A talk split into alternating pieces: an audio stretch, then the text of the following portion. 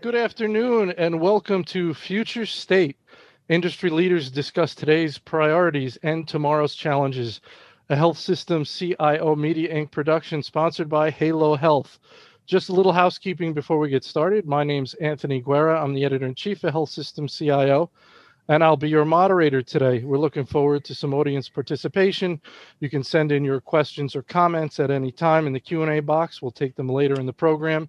And if we have time, we're going to do a little audience poll. Nice way to view the screen today is click on the top center, get it in side by side mode. Then you can adjust the divider to get the video boxes and the slides the size you want them. And it should say speaker view in the top right hand corner just so you see how we are going to spend our time today, we're going to go about 40 minutes or so with our main panel discussion featuring Andy Crowder, SVP and Chief Information and Analytics Officer with Atrium Health, Dr. Shafiq Rab, EVP, Chief Digital Officer and Systems CIO with Wellforce, Ryan Smith, CIO with Intermountain Healthcare, and Dr. Jose Barreau, co founder and CEO with Halo Health. And then we'll have our audience Q&A. So we've got a lot of great panelists and we've got a lot to talk about. Let's jump right in. Andy, can you start us off give us an overview of your organization and your role? Yeah, thank you for the invite. Uh, excited to be here today. Andy Crowder, Chief Information Analytics Officer for Atrium Health. I've been with the organization about 18 months. Our organization, 70,000 teammates, 42 hospitals, 1,500 care locations. oversee the um, historical things that a CIO would oversee, but also analytics for the broader organization, the research components of that, and then all of the digital acceleration strategies. Very good. Thank you. Shafiq? My name is Shafiq. Um, uh, I've been at Wellforce for about maybe eight months or nine months. This is a new job in Eastern Massachusetts. We are a three hospital system, and we have a huge home health foundation, and we also have a a large uh, physician network footprint. Uh, and my title is Chief Digital Officer, as you already said. Uh, happy to be here and good to see my old friends. Thank you, Shafiq. Ryan? Hi, uh, good morning. Ryan Smith uh, with Intermountain Healthcare. I'm a vice president and, and uh, chief information officer. So, just a quick backdrop on Intermountain Healthcare.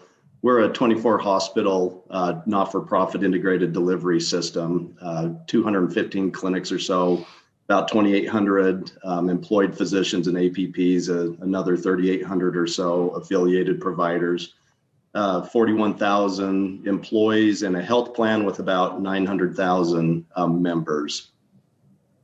Very good. Thank you, Ryan. Jose? Hi, good morning, Anthony. Um, Jose Barreau from Halo Health, uh, medical oncologist, uh, co founder.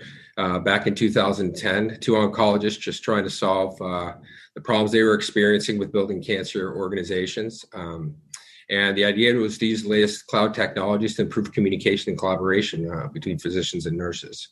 Um, so at this time, we're in several large organizations uh, across the, uh, the U.S. and trying to solve, you know, complex uh, communication problems. Very good. Thank you, Jose. All right, Ryan, we're going to start with you. What do you see as the main tr- uh, trends healthcare IT leaders need to be positioning their organizations to handle, and what's your advice for doing so? All right, perfect. Well, a few things come to mind. You know, supporting growth of, of the organization is really important, and, and that really kind of spans across inorganic growth, you know, through things like mergers and acquisitions and, and JV partnerships, um, supporting organic growth and and also investment related growth. So I see that as being pretty important. Also, helping the organization, um, you know, continue that transition from fee for service over to value based care kinds of arrangements and, and population health management. Um, obviously, I, I think um, you know we all have a, a, major charge for helping you know to, to lead the drive for digital transformation that virtually you know spans every aspect of our organizations today you know whether that's with our members with with patients with community members our providers, um, you know, workforce members, et, et cetera. And then um, as part of that, building the capabilities to support that, this massive shift that we're all seeing towards consumerism in our industry today. And, and finally, I'd just mention also helping to enable and support rapid innovation. You know, we've all seen this during um, COVID, that the need um, you know, for that type of support to to rapidly adapt to just very quickly changing in, environments. So, Anthony, that's that's what I'd share. Okay, very good, Andy. Yeah, so similar fashion to what Ryan shared, um, growth is certainly a, a, large focus. All of our M&A activity for Atrium Health. We just announced this year our partnership with Wake uh, uh, Wake Forest, which really excited about. A phenomenal organization.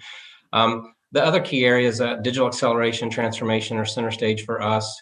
Um, one of our other strategies um, um, as part of that is really the best place to care and you know all of these digital transformation activities and the technology that we're putting out there are fantastic. But if you don't create the best place for teammates to live and care and provide the right solutions for them as they're caring for the communities you're going to miss the miss the ball. And so a huge focus on that.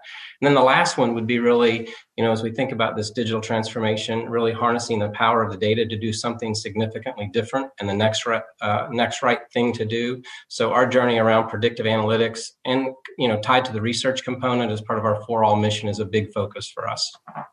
Predictive analytics. Okay, very good. Shafiq? Uh, like my learned colleague said, um, all the things that they said is very important and very meaningful. I took some notes.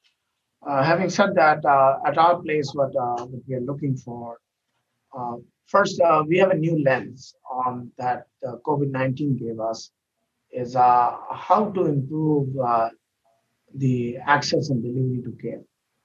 and to improve the access and delivery to care, we're looking at diversity, inequities, and the and the places where we can make sure that healthcare uh, can be accessed and delivered.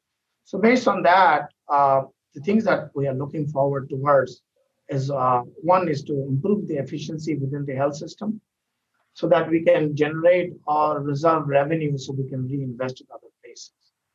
Second is the uh, digital wave that everybody is trying to do and understand it, working with interoperability and trying to understand that. But in that effort, we are moving to the cloud uh, we're moving our entire data centers to the cloud. So we don't have any more data centers. Uh, I think in two years we'll have no data centers. Third thing that we are doing is looking at edge computing.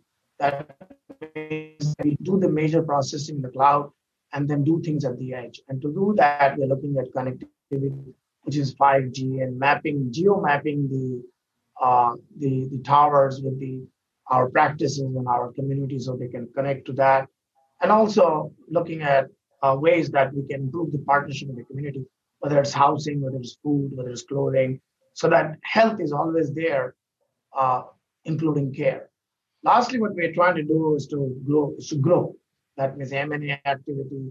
But the growth is not only not there, but we're also growing in a way that the academic medical centers, uh, which we have one in Boston, and the relationship with the community hospitals, how do we make it better? We have a distributed academic medical center possible and keep care local as much as possible. And the most important thing is that how do we bring value for our consumers that we serve? And how do we bring the value for the doctors we serve and the nurses we serve? And how do we bring value for the employees? So we call it in a different way destination center to work, destination center to get care, and destination center where we can collectively think together using research and other abilities so that we can make the healthcare delivery better. In all of this, we're encompassing this, calling a digital uh, platform with uh, analytics and predictive modeling and AI and all those things guiding us, but using that as a self-service rather than an IT dependent. So that helps a little bit. All right, very good, Jose. Um, well, uh, from my perspective, you know, I'm looking a little bit differently. I agree with everything uh, the panel has said, uh, but looking from kind of the outside in, I've seen a lot of health systems growing. A lot of our partners are, are growing, and I think that's that's a good sign. And, and, a lot of the best health systems are are growing quickly, and they've made big strides in documentation and revenue cycle management, those types of things. Um, and that's very important for these scalable organizations. But I think there's a large opportunity to also improve clinical operational excellence. And that's hard to do as an organization as we grow.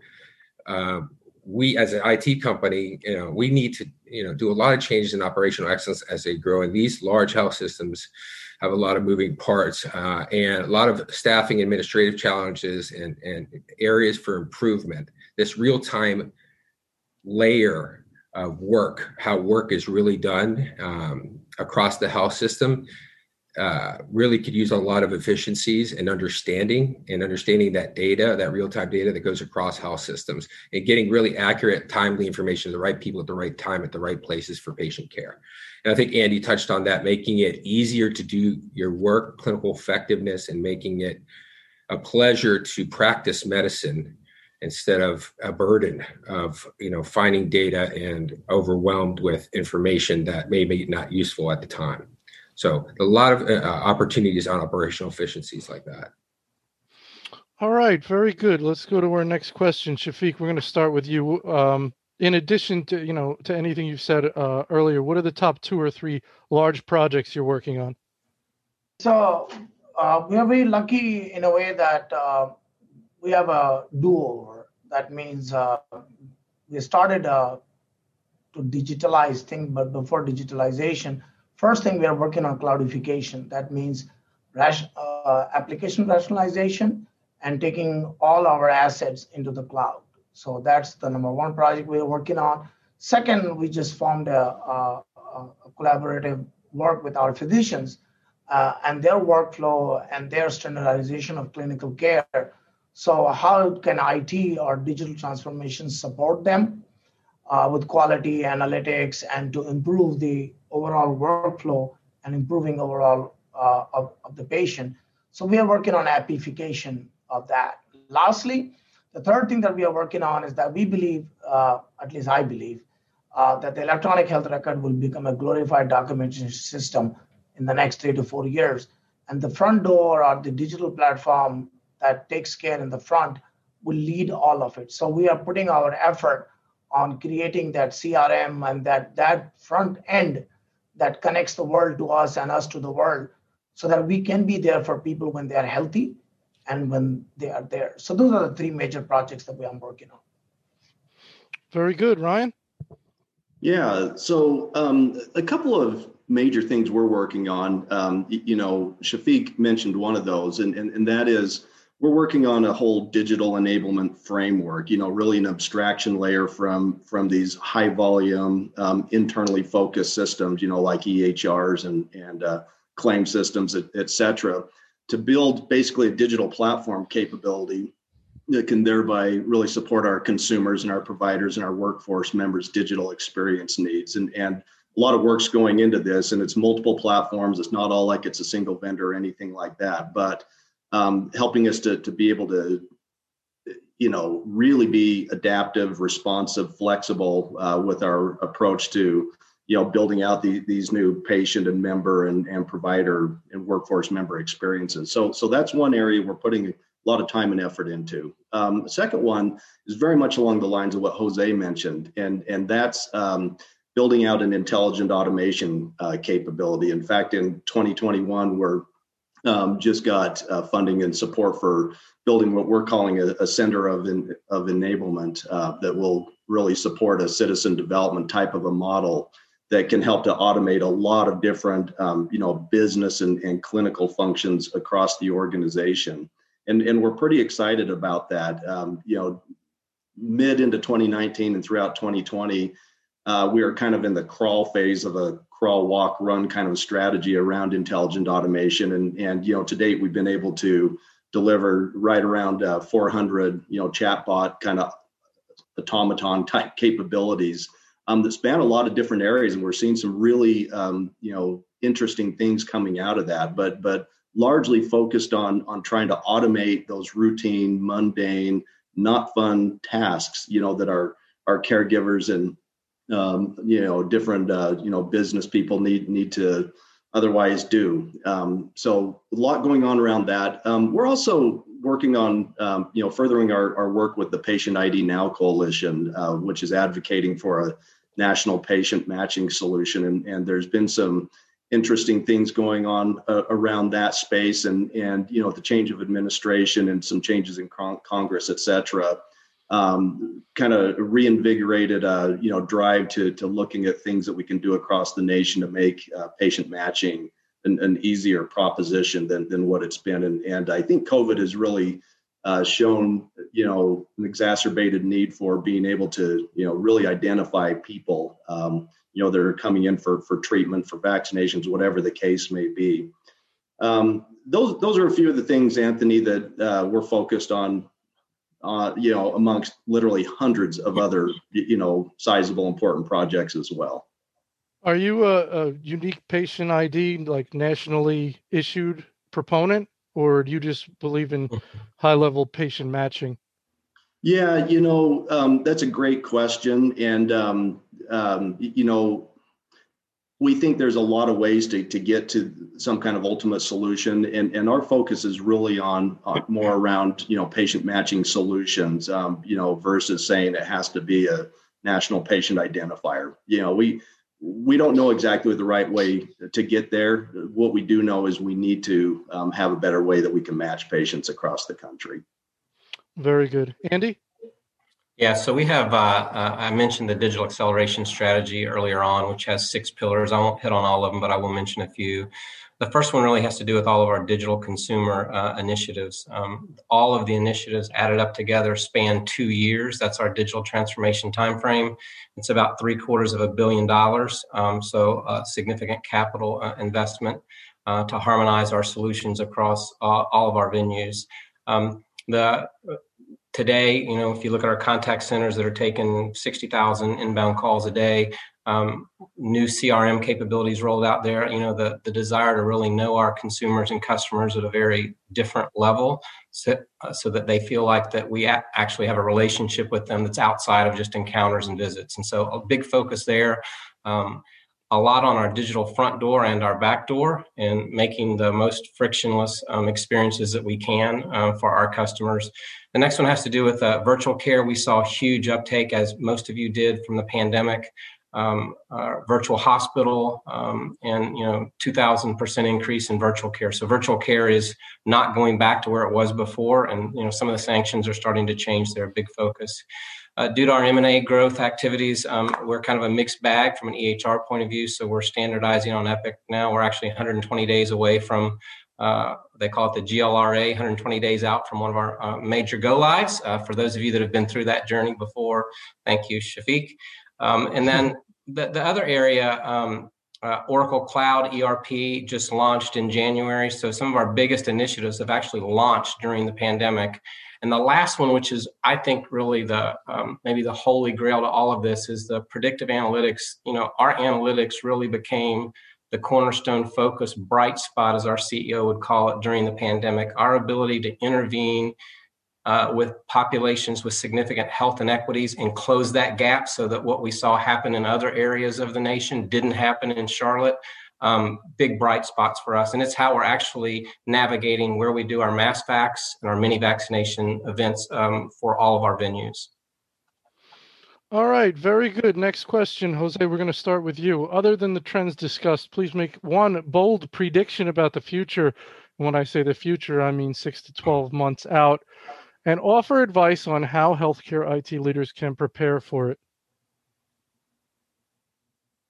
Well, one bold prediction about the future. Um, I think that uh, telehealth uh, won't be as um, entrenched as uh, as people think it is. Uh, I think and even as working at you know um, on zooms you know uh, with within a company you know you realize the limitations and uh, and you see the benefits of in, in, uh, you know the benefits of face to face interactions you know and and being in room with people. And i think that goes for physicians that i speak to all the time. Uh, and uh, it, it's a it, it, became exciting at first, but I think that patients want to see physicians face to face, and um, and I think that uh, medical care is going to re- requires it. Uh, so I think telehealth will be uh, here to stay, and, and in a higher percentage than the normal, but uh, it will um, go down to reasonable numbers, not that much higher than they were before the pandemic.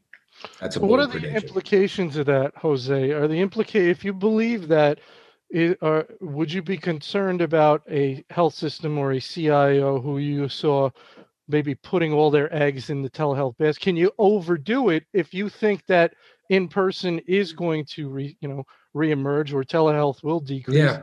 So you, you don't want to you don't want to go too much in the telehealth direction. What does that mean practically speaking? I think you you need a telehealth solution, obviously, and you need it to be effective. Uh, and there's other opportunities for telehealth that are interesting, like real time and things like that. But it, just like with the kiosk experiment, when patients you know check in without talking to somebody, they really, if there's somebody there, they want to talk to somebody. They want to they want to talk to people, and they want to see their doctors face to face. Um, and I, and I don't think that's something that's going to change uh, drastically. Uh, and, and I think I've talked to a lot of people who, who feel the same way, but that's so putting all you have to put in a, a, solid telehealth program, no doubt about it, and it's here to stay. And there's a lot of good functionality for it, but I wouldn't count on that to be your majority of visits. Very good. That's a that's a good prediction. It's a bold. That's we like that. It's not a mm-hmm. You know. So now I think there's a lot to that. I want to we'll follow up on that in a little bit. Um, Andy, your bold prediction. Yeah, so my bold prediction is that in 12 months, um, the buzzword of AI and ML will be no more, and people will actually start leveraging these capabilities to transform healthcare as opposed to chasing the, as a, a leader in our organization, the shiny uh, object syndromes, and get back to providing great value to our customers and to our patients. So, you are you saying that AI and ML won't be as big a deal, or no? That's no, I think it will be as big a deal, but it's going to be focused on um, the outcome that you're going to uh-huh. deliver as opposed to the technology bent that it's at today. Um, and I think that the progressive um, health systems and CIOs will create, as um, Ryan spoke about, an architecture to be able to ingest those insights and make those interventions and know the next right thing to do as opposed to um, picking just the right vendor. I think you have to have I think you have to be open in that space, and I think you have to have an architecture and an agile capability to go about it. Very interesting. Shafiq. I'm sorry, I was on mute. I know, I saw. It's okay. Uh, okay. so, uh, in the United States, uh, healthcare is not governed by me or you or any hospital. It is governed by the payers, which are the Medicare, Medicaid, commercial payers. Um, and what I see, uh, technology will try uh, its best to make things easier for everybody. But the biggest change that I see that will happen will be in the care settings. That means the care settings will start moving, uh, except for surgery, which we still make the most money on, into home and into other care settings. Uh, so that means uh, the technology that supports connectivity edge computing, and uh, and the and the ease of work uh, for the nurses, for the physicians, uh, you will see a shift on that. And to do that, like Andy said, like Ryan said, you will have to have a digital platform that not only supports the activity but also gives analytical values and other things.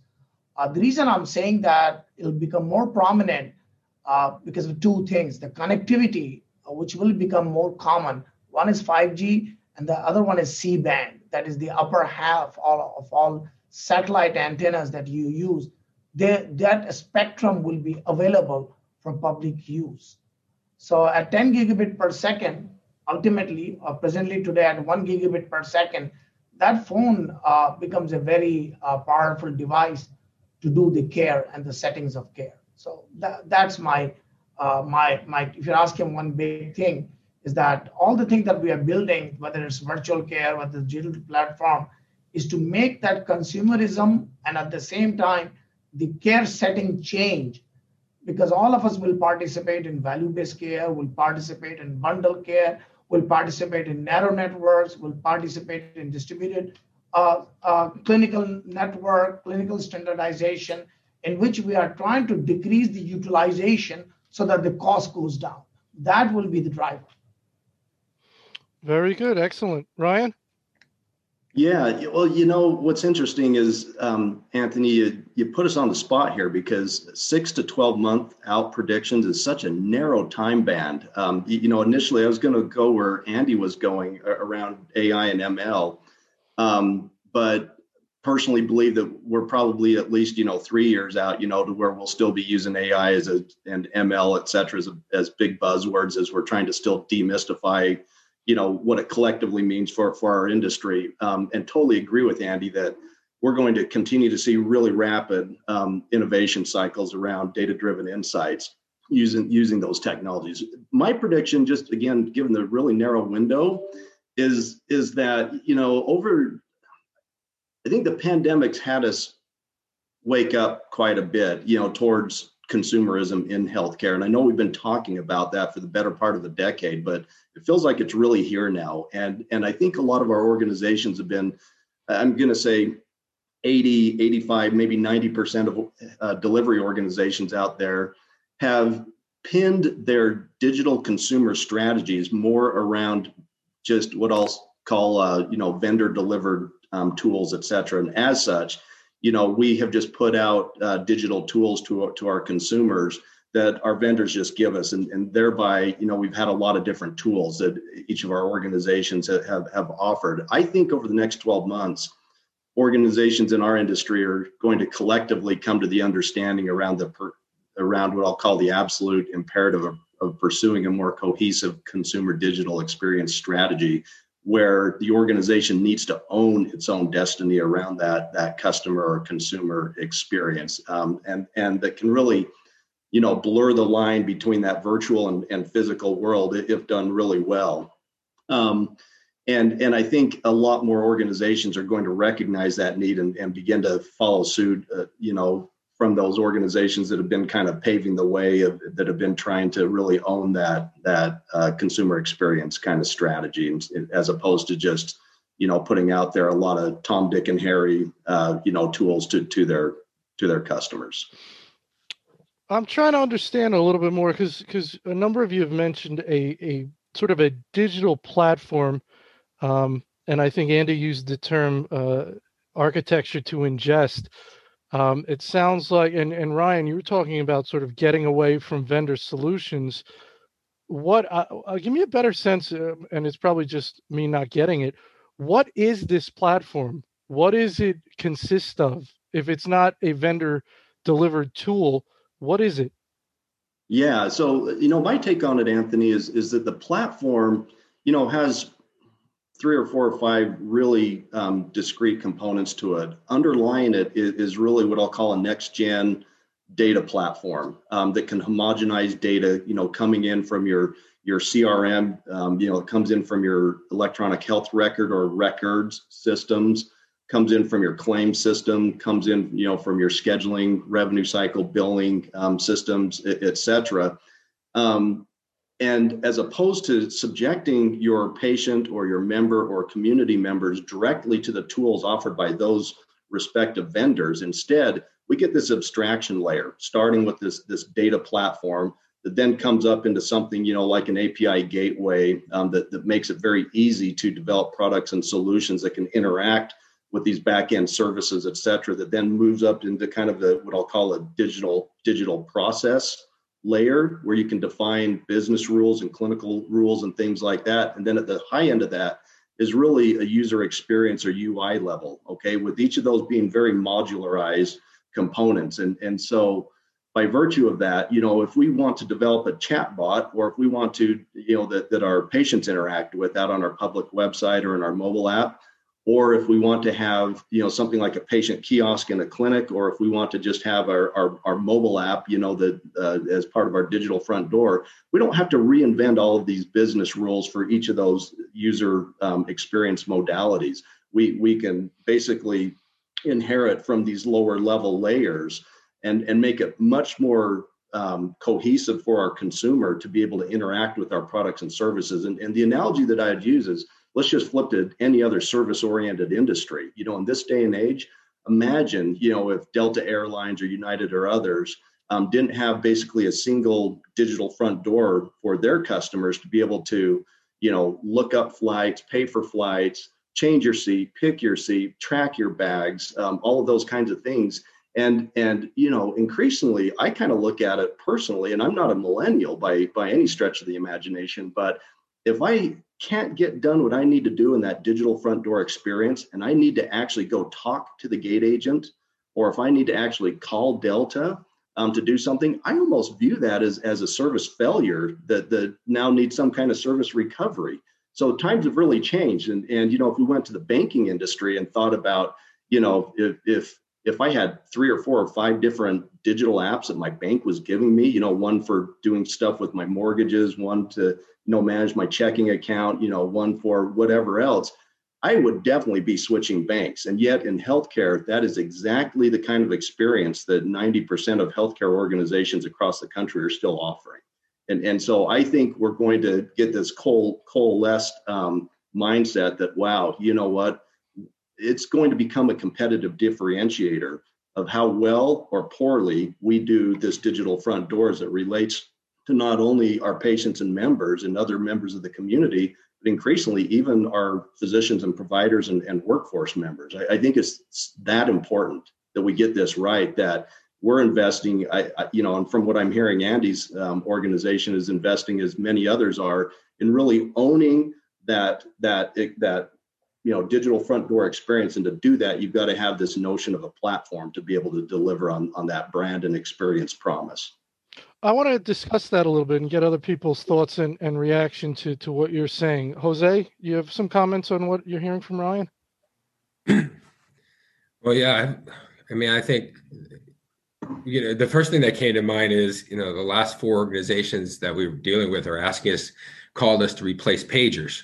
You know, so there's still, you know, $200 million of paging revenue out there. And, and, and, you know, I'm optimistic about the future and things that Ryan is talking about. And there's and, and healthcare is slow to get there, and we have to create that consumer experience, like like Ryan is talking about and Andy is talking about.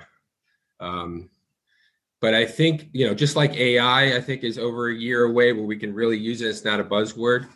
There's there's blocking and tackling that we have to do that you know people like me are in the weeds trying to figure out you know um, how do you unify communication and collaboration across a system so that you can get everybody moving in the right direction and then do more advanced things along the way? So so there's things you know there's there's a lot of opportunity um, the digital front door concept you know giving that user experience uh, they come into your system and, and feel like they've got white glove service. And is up to par with the other experiences we have in our industries is is so important. And I, and I think a real huge opportunity but there's also blocking and tackling stuff that we have to do inside of health systems to get there. Um, and sometimes it's not very sexy you know it's just kind of grunt work that you have to kind of figure out. Um, so uh, I see both. I'm, I'm, i see both of those things, and I love the the fancy stuff and the and the digital stuff. But somebody's got to do the the the the get in the weeds stuff on some of these things like page replacement and other things that are inhibiting these workflows and this operational efficiency that we're talking about also. Very good, Shafiq. Oh well, um, um, I totally agree with you, Dr. Naro, what you are saying. But what uh, my my learned colleague Ryan Smith is saying, what Andy is trying to do, and what I did in my last job and I'm trying to do in this job, uh, here is the very simple things that uh, Anthony, you asked us to explain. It's very simple. If electronic health records did everything that everybody needed, we would not need any other system. If we could uh, have a one communication system that communicated with everybody, we would not need anything. If we had an analytic platform that knew every workflow and knew what right information for the right person, the right format is everywhere, every time there, we would not need anything what has happened to us is that as we are struggling to provide care and as we are struggling to provide experience, there is an intense demand uh, from the consumer, there's an intense demand from the caregiver for somehow to make things seamless. So some of us got together and said, listen, I know there are companies like Salesforce, there's Pega, Dimension, there are all kinds of companies who have front end, back end. They all come and try to sell and then we have this interoperability problem. Then we have the uh, connecting to people problem. So finally, we said, okay, well, why don't we build our own platform so that we don't have, then we can put out all our business rules. It doesn't matter what you got in the end. And then can the ERP people because ERP is now becoming a big deal. People are converting from one software to the other software. So all of a sudden, people said, hey, you're taking care of the patient, but you're not taking care of the employees. So how will anybody work out? So in that scenario, what we thought to ourselves that if we build a digital platform that has APIs, that has business rules, that has all those connections that we need, and that has connection to all the databases with rules, with intelligence built into it, so we can spin out in the front end a beautiful app that people can ask, and in real time we do surveys and other things. So my answer uh, uh, to you, Anthony, is that that journey will become more common. I know that there are places where we work and I work, but there are still pagers, there are still printers. So healthcare is going through that journey, but healthcare cannot escape that anymore. Uh, this is it. Uh, I mean, the revolution has begun, and people will have to follow. There is no way out of it anymore. So Andy, this is so we have uh, you know the EMR journey of of organizations consolidating on an Epic or a Cerner. Um, that's one sort of major, but that's not this step, right? That that's one step in sort of becoming efficient from an enterprise level. But now we're talking about an additional step. Is that correct?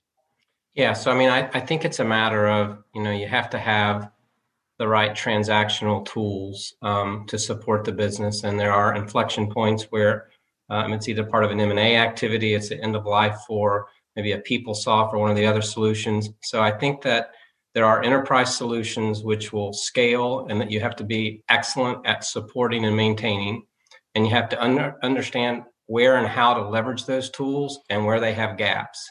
And then it's about creating an architecture and a framework that you can connect those systems and expose those data assets to the consumer, to the caregiver, and to the leadership team to make the right decisions about the business. And, and I think there was a point in time where, quite honestly, maybe uh, myself and our contemporaries forgot that uh, that we were great at doing technology and that API integration and programming and forming relationships with emerging technology companies to build solutions that's not a that's not a bad thing. That's a good thing. That's how we innovate and get ahead of where the industry's at and also push our vendors. And so i think you have to it's a balancing act between leveraging those enterprise assets that you have that do a great job at a whole host of things and then finding the gaps i call them the white spaces and ideate and innovating around them. In our organization similar to ryan's and some of the others they have an investment portfolio and so we're making investments and bets into technology companies, partnering our IP with them to take solutions to market. And so I think it's a it's a it's a balancing act between leveraging those great enterprise assets that you have and staying true to that, and then ideating in the white space that get, creates a differentiation for the consumer and the caregiver. And I think that's the place that you have to. Sometimes you know you're going to take three steps forward and it's not going to get you the result that you want. And I think you have to have rigor and balance around where you ideate and where you leverage those other solutions. All right, very good. Uh, a question from our uh, our friend Bill Spooner, uh, who's on the line today. Um, speaking of buzzwords, what will be the next buzzword following digital, you know, quote unquote digital health? Uh, Ryan. Oh yeah. Hey, first of all, Bill, thanks for joining us, and it's uh, great great to hear your name. Um, next buzzword kind of post digital i don't know you know because digital and transformation and the combination of those two words itself has become just this incredible um, buzzword. So i don't know if it's going to be something more around you know, you know bringing back forward things like um, you know vr and and ar et cetera as, as new flavors of, of virtual. But uh, you know I, I think like jose said you know virtual itself is here to stay in terms of, of that that type of um, you know healthcare delivery mode. And, and i agree that it's probably going to back off from some of the covid highs but but we need you know as an industry to really continue to push forward to, to really advocate for um, you, you know anything that can increase quality and improve outcomes uh, you, know, can help the experience and can also decrease cost in, in our healthcare system. I mean, I, I feel like we've all have got a, a responsibility to, to help make sure that, that, that that's the case. Our, our nation needs it. Our nation actually depends on that. As far as the next buzzword, I I don't know. I will take it. No problem. Now your your colleagues on the panel have had time to think, so they're gonna they should be much more prepared now for this question. So I wouldn't count on it. Come on, Andy. What do you got? don't let Bill uh, down. I don't, I don't. Thank you, Bill, for asking that question. I'll get you back somehow on another podcast and pose one. But it's it's it can count on Bill to, to, to challenge us.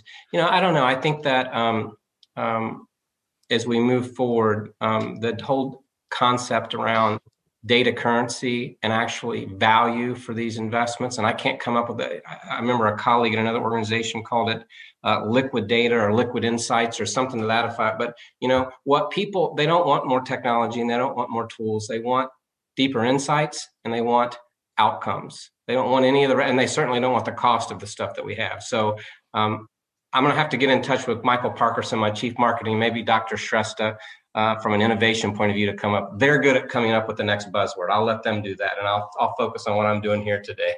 You got it, Jose. What do you got?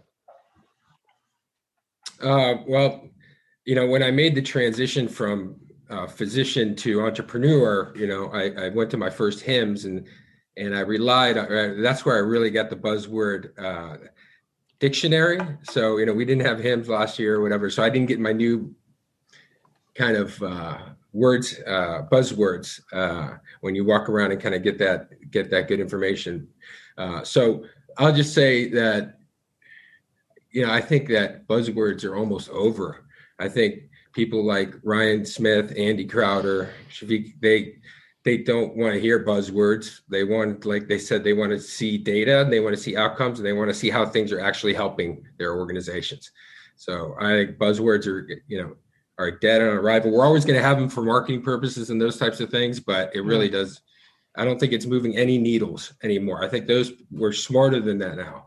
Uh, very good, Shafiq. Any any buzzwords come to mind that people are throwing at you these days?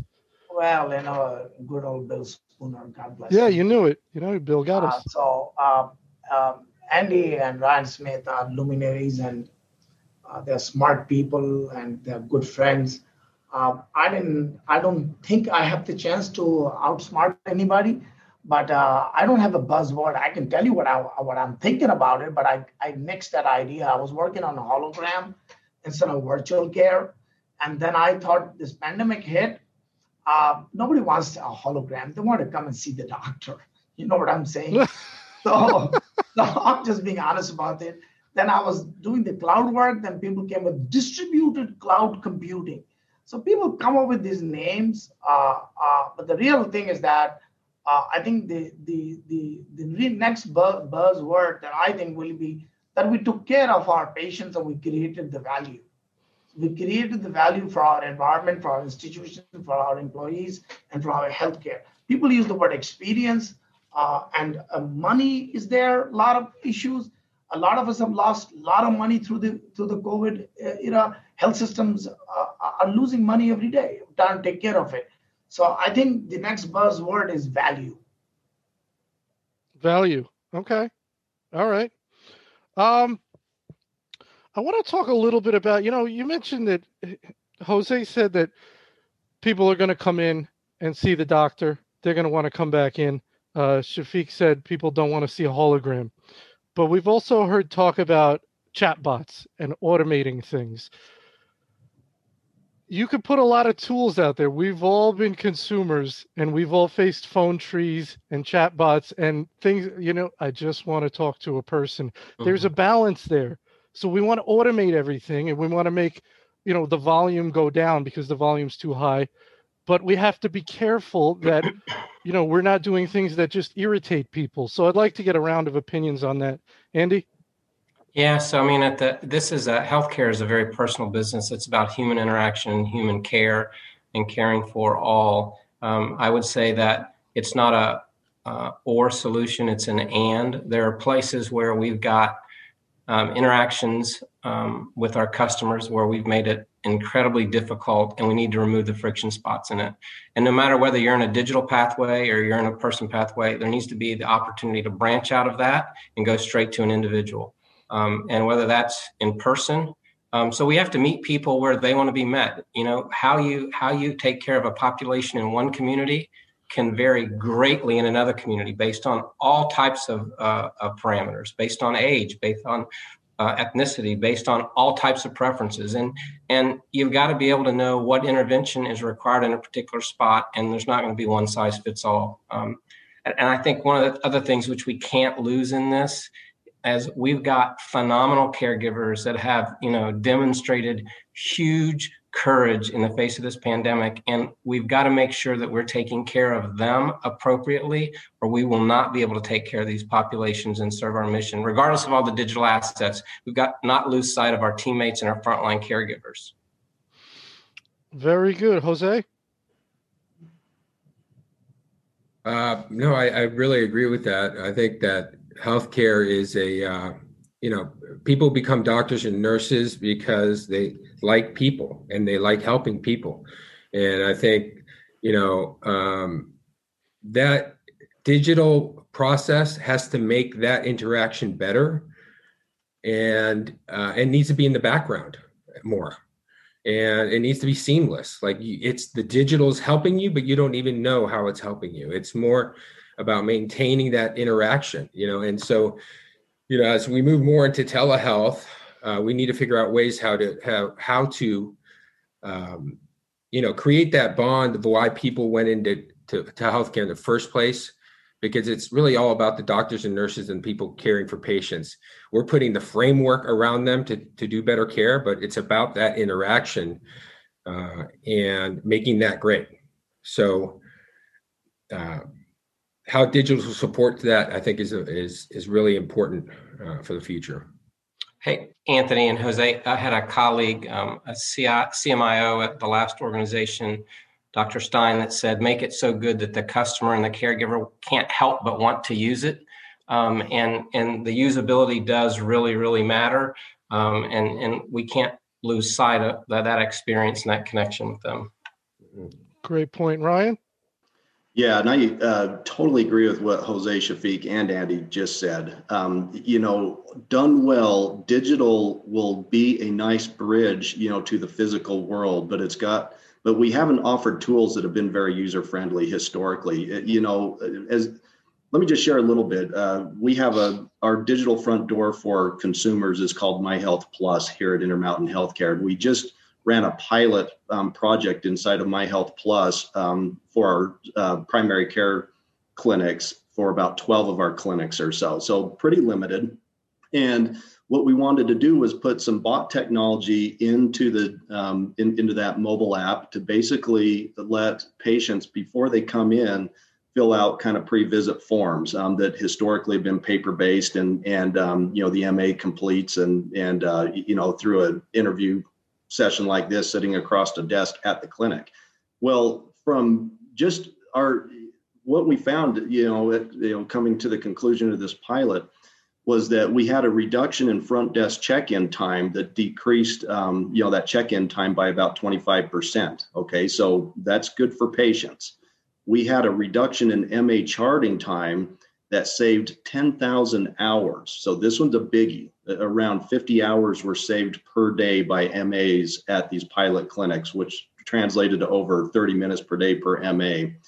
Um, from a positive patient satisfaction perspective, 94% positivity um, rate, and, and from an NPS perspective, eight out of 10 uh, is is how patients rated um, you know the these new capabilities in, inside of that app and from a usage and engagement perspective, uh, nearly 50% of patients opted to fill out these forms using the app um, versus you know coming in and going through the traditional method. So to me, these are just great examples of what I'm going to call win-wins, um, and maybe not for every patient. Some patients will always want to walk in to you know or on their way out schedule their next appointment. Others will want to call in, but increasingly we're seeing a lot that don't want to do either of those. And and we need to have mechanisms for for them as well. And even if you're coming in in person to smooth that process through through you know whether it's through bots like we were using in this particular pilot or other ways we need to blur those lines to just make it more effective efficient and a better experience for everybody whether we're talking about patients